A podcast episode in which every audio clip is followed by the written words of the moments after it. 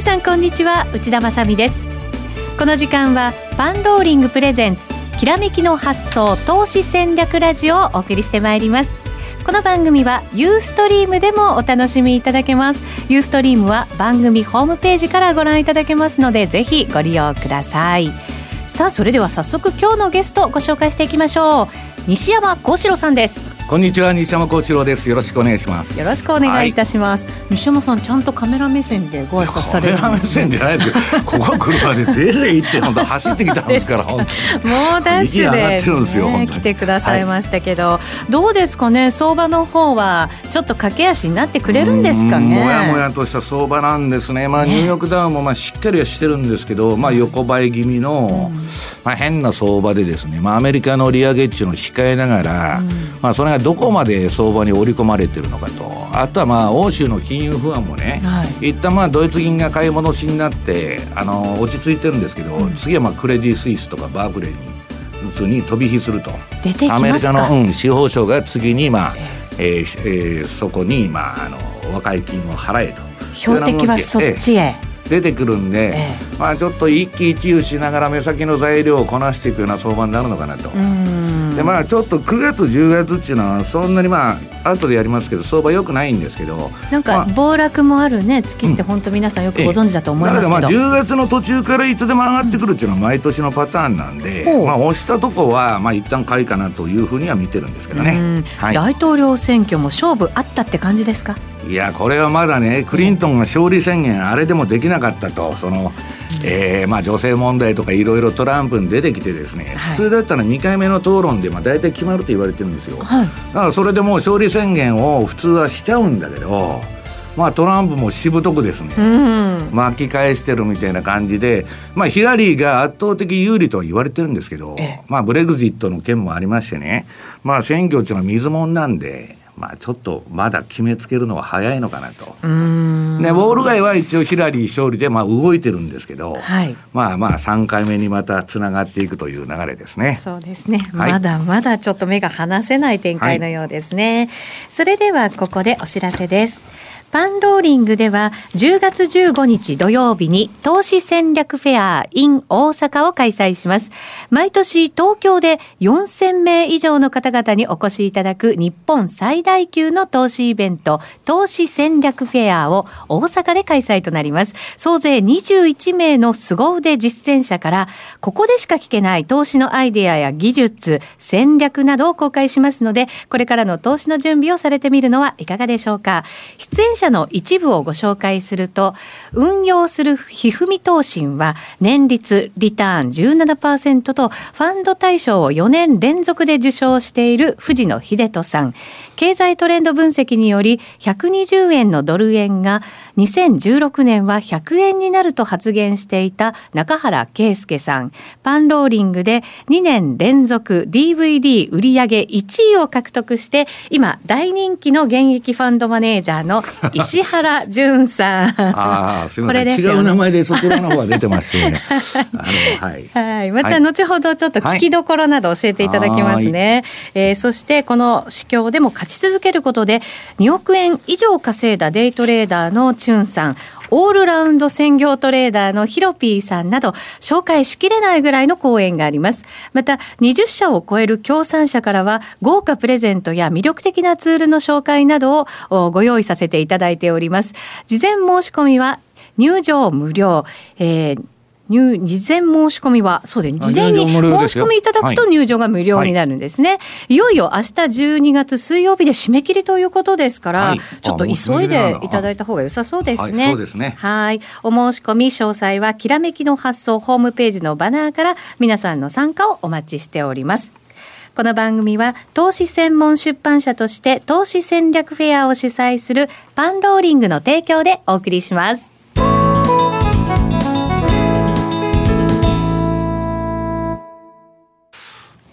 ささあ、それでは改めまして、今日お招きしているゲストですが、現役ファンドマネージャーの西山幸四郎さんです。こんにちは、西山です。よろしくお願いします。よろしくお願いいたします。はい、DVD もさっきちらりと見させていただきましたが、はい、さてさて、相場の話からちょっと詳しく聞いていきたいなと思うんですけれど、まだまだ先ほどの冒頭の話だと、リスクはあるんだよっていう感じですよね。ありますね。で、まあこれもう今日あのユーストリーム中継されてるんでね、まあ早速チャートを持ってきてあれなんですけど、まあニューヨークダウの週足ということでですね。はい。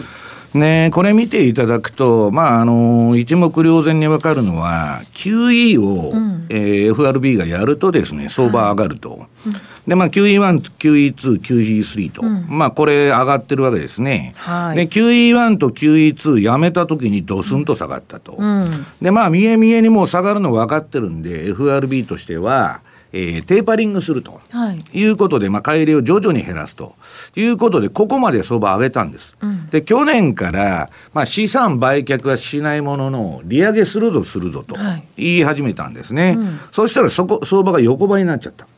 で、8月にチャイナショックが来て、うん、えー、去去年の2015年のとこですね、はい、これ。ドーンとね、えー、ドーンと下がっとる。で、えー、今年の、うん、去年の12月16日に利上げしたら、1、2月でドスンと来たと。はい。で、今そこからは、まあ、最高値は一応もう空前の金余り相場で更新したんですけど。強いなって感じしましたけどね。ただ、うん、これ見てると、まあ、なんとなくですね、うじうじした相場がついてると。高止まり。はい、で、私ははね、あのもうすでにこれ7年上げてる相場なんで、まあ8年目、8年上げてる相場なんで、まあかなり危機感を持ってるわけですね。サイクル的には。はい。ただしですね、皆さん、このチャートを見ていただくと、はい、うん、これまあ週足なんですけど、えっと、赤い移動平均が書いてて、26週移動平均。うん、はい。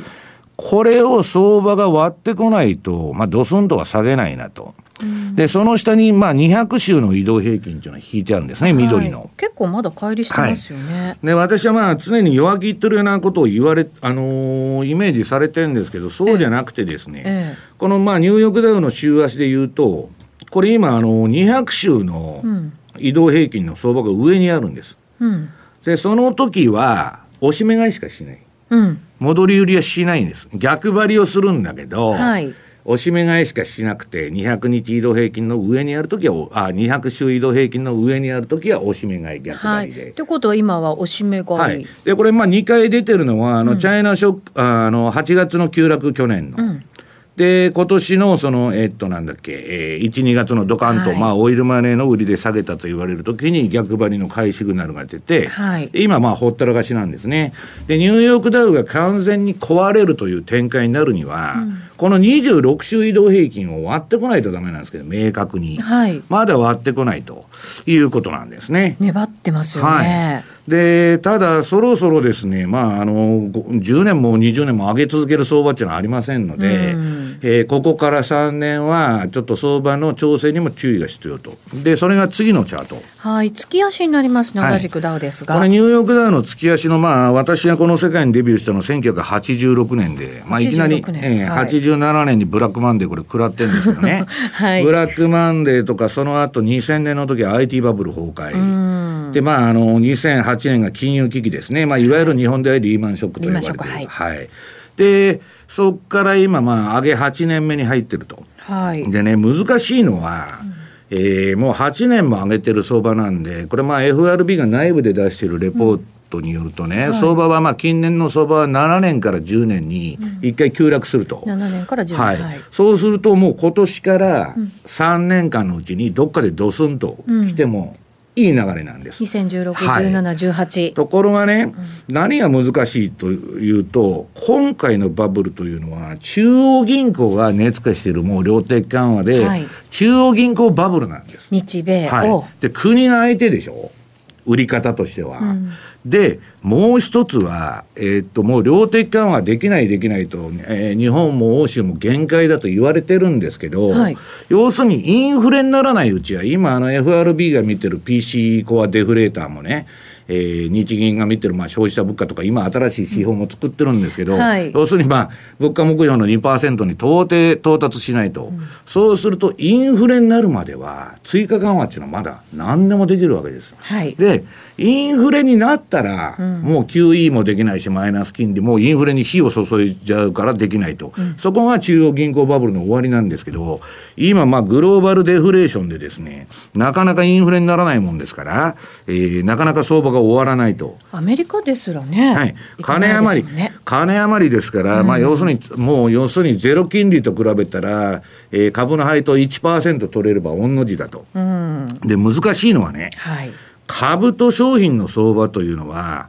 まあ、エリオット波動でいう5波動目、うん、最後が一番上がるんですよ。はい、だから IT バブルもね、うん、ナスダックがもう3000ポイントいった時にもうバブルだって言われてたのに、それが4000なり5000になると、うん、もうたまらんと、辛抱たまらんつんで、買っちゃうんですよ。みんなが。はい。で、ドスンと来ちゃうんですけど、要するに相場の最後っていうのはね、はい、もうその冷静になってる人でも吸い込まれちゃう魔力がある。へだから、これ今ね、横ばいなんですけど、もう一発最後にわーっと走る可能性ある。走ったら私は終わりだと思ってるんですけど、はい、今先ほども言いましたように中途半端にうだうだうだうだ横ばってるもんですから、うん、なかなか終わらない。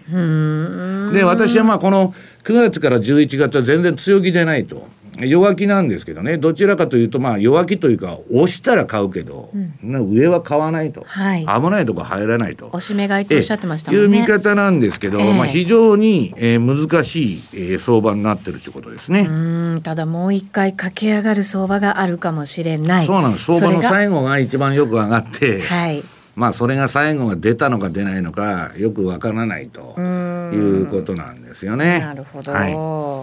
そうなると為替なんかもそれにつられて結構動いてくれたりする可能性はね。これ今度まあセミナー今週の土曜日を大阪でやるんですけど、はい、まあ来年に向けてのね展望いろいろ言うんですけど、まあ、その前には私もまあ全国いろいろセミナー回ってきて、うん、まあ明らかに投資家のね温度差っていうのを感じるわけです。えどんな感じですか？いや今年になってものすごくテンションが下がったわけです。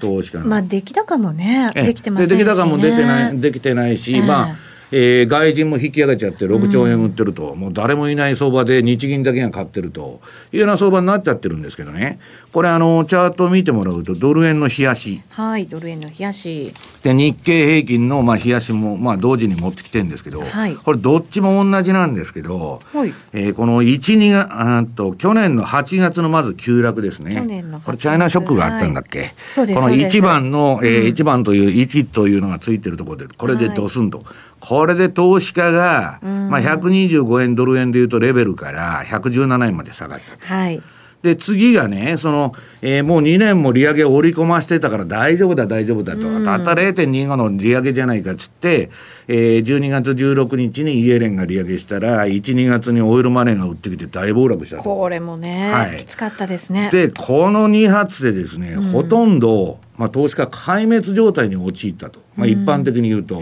それ個人投資家も個人投資家も、もうみんなファンドも、はい、えー、それでね、うんもう一つは次のこれとどめの一発、はい、これブレイグジットですよ。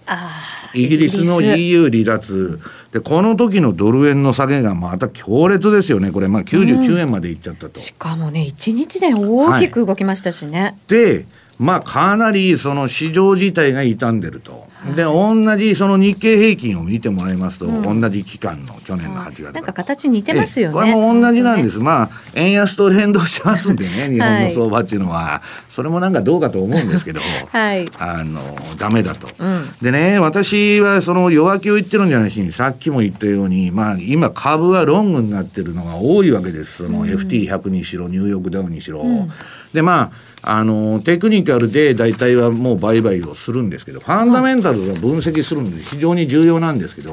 それはポジション量の調整。これはいけると思ったら、うん、普段5枚買ってるとこを10枚買うとか15枚買うとか、はい、そういうことを、うん、ポジションの強弱つけるためにやってるだけで、はい、でね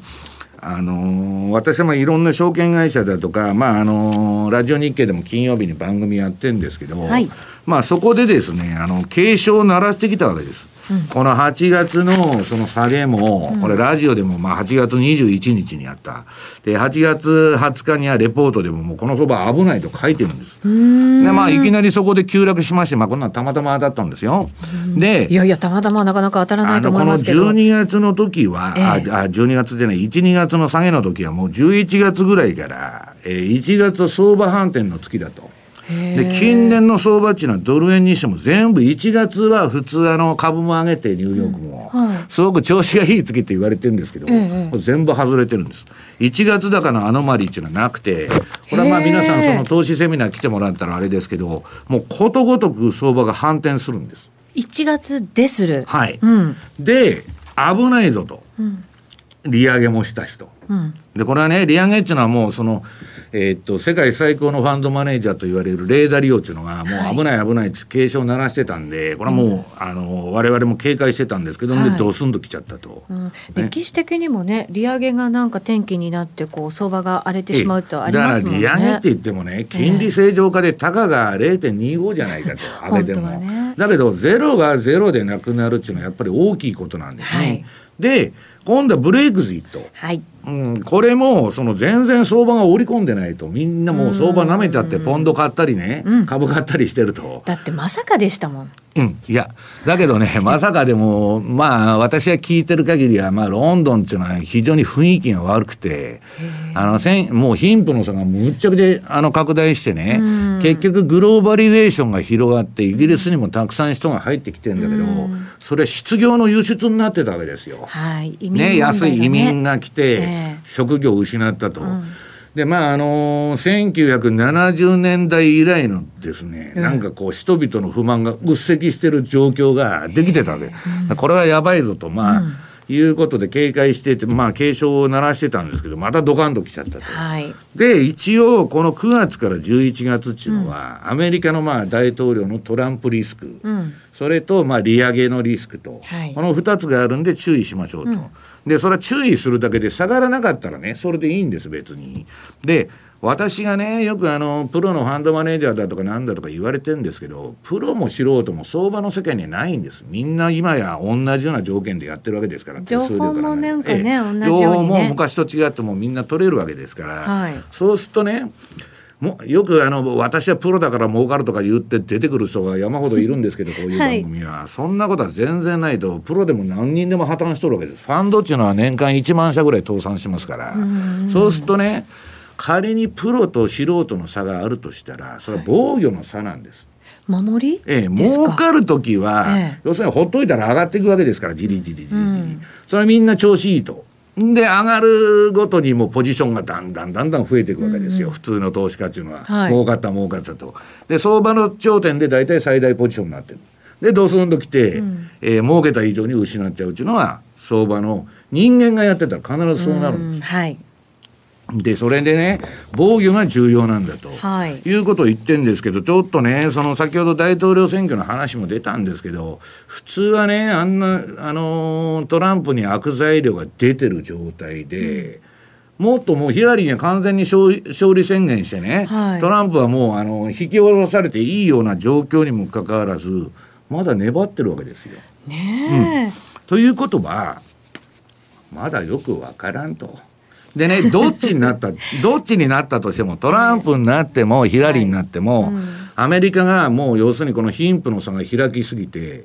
で、結局そういう問題抱えてトランプとかね、うん、えー、サンダースが出てきたわけでしょ、うん、大統領選挙で、はい、えー、検討したと。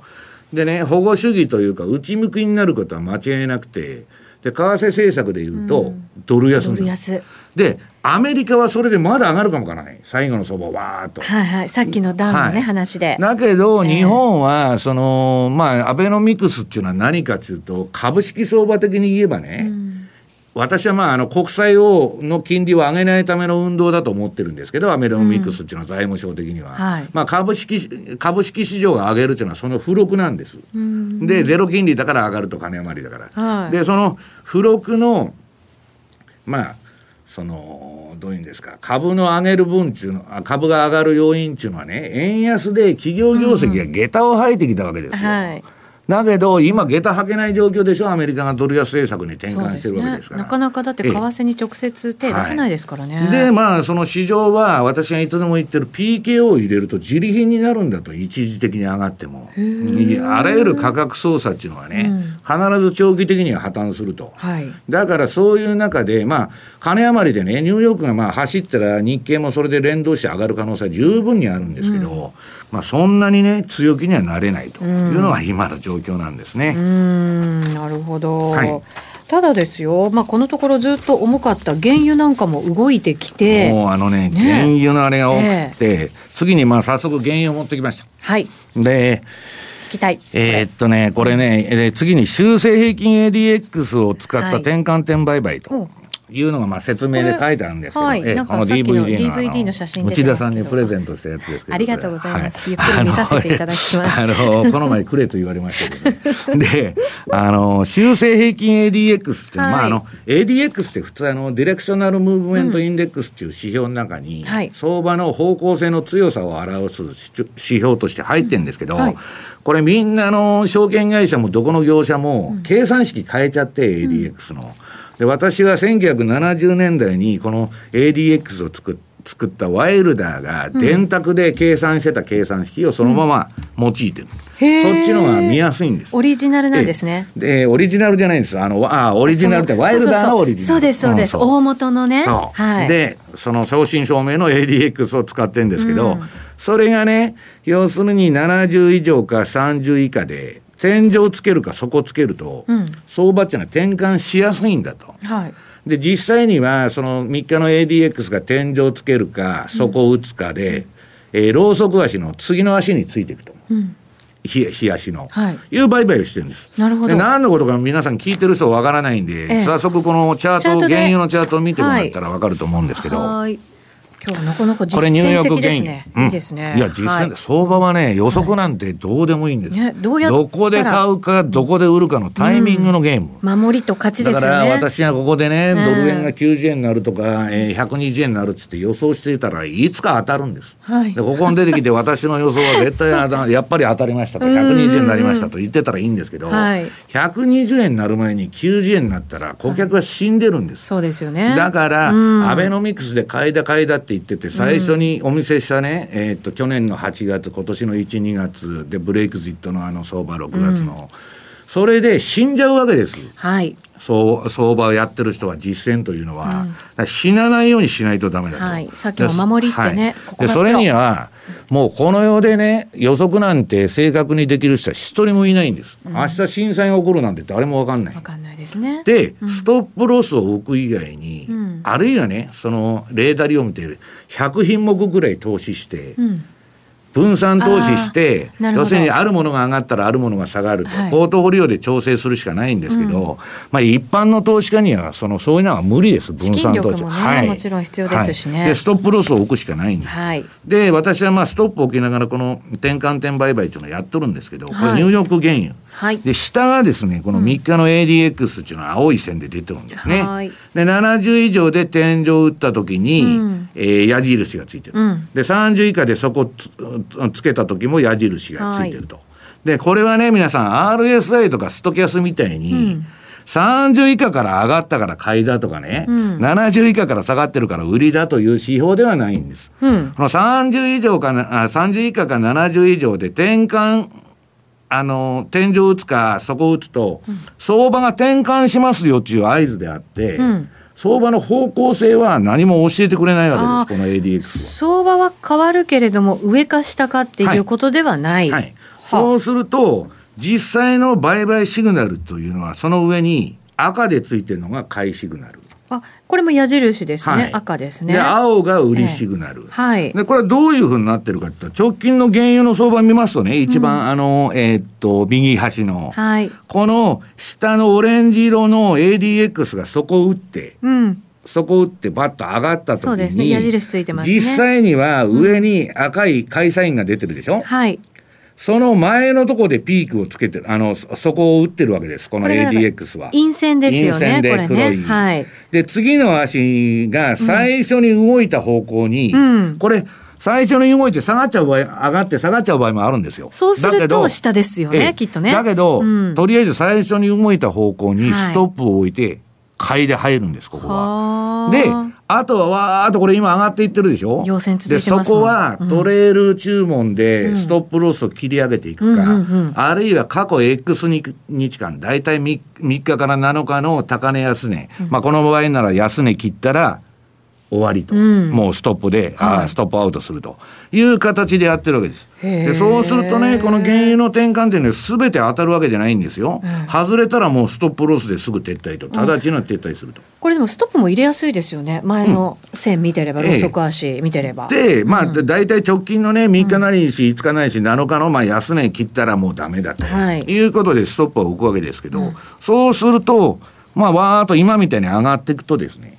まあ結構理由が乗ってくるわけですよ。ね、そうですよね。ねこれ原油はね、まあ何引いてるかって言ったら、この一番外側のラインっていうのは、はい、えっと、13日移動平均の10%返り。うん、もうそこまでいったら大体終わっちゃうんです。まあそれに沿いながら上がるっていうのもあるんです。まあ大体終わっちゃう。はい、だから私はもうこの原油指導は今51ドルまで上がったんだけど、はい、50ドルをもうストップにして、もう今撤退そこまでもう下がっちゃったらもう降りるということをやってるんですね。うんうん、はあなるほど、はい、これだったらなんか真似できそうな、ね、これねストップじゃなしにもうエンベロープの上限までいったら強制利食いしちゃうことも結構多いんです。はい、これだってあのこの冷やしチャート原油のところのちょうど真ん中辺ってこう上突き抜けたところあるじゃないですか、うん、この辺もだってねその後終わりにかかってますもんね。だからもう今のね相場っていうのは中央銀行が値付けしてますんで、はい、下も下がらないし上も上がらないというですね、うん、まあ要するにちょっとレンジっぽい相場になりやすいっちゅうんで、はい、まあ45年前からそういう逆張りに、えー、肘を置いてるわけです。なるほど。次は日経平均。はい。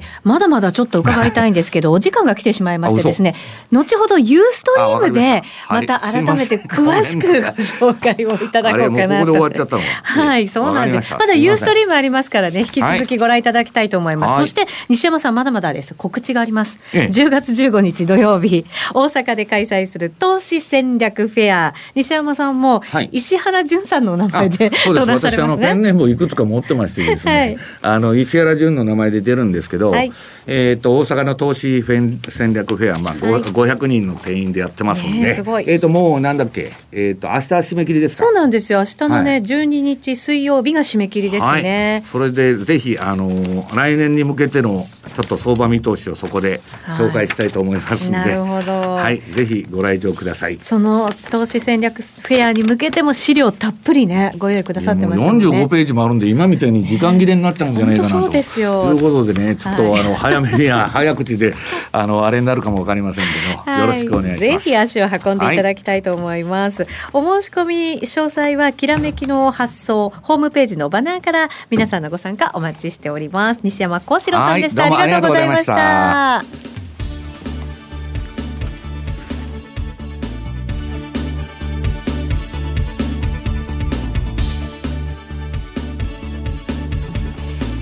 さてそろそろ番組もお別れのお時間が近づいてきたところでもう一人ゲストがお越しくださいましたヒロピーくんです、はい、こんにちはヒロピーです。よろしくお願いします。よろしくお願いします。どうですか最近の投資は？僕はあのポンドの売りがなかなか利が乗ってきまして、えー、ちょっと夏休みはかなりくるあの為替だけは苦しかったんですけれども、うん、ようやく為替の方もかなり含み益が膨れてきたかなと。そうなんですね。そんな感じです。さあヒロピー君も投資戦略フェアに登場されるということですね。そうですね。初、えー、デビューでございます。あそうですか、はい、見どころ聞きどころ短く一言で。まああのー、ザ・スイングトレーダーということで、はい、サラリーマンにむに向けた投資方法を、はい、はい、お話ししたいと思います。はい、この後ユーストリームでご覧いただけますので、ぜひ引き続きご覧ください。この番組は投資専門出版社として投資戦略フェアを主催するバンローリングの提供でお送りしました。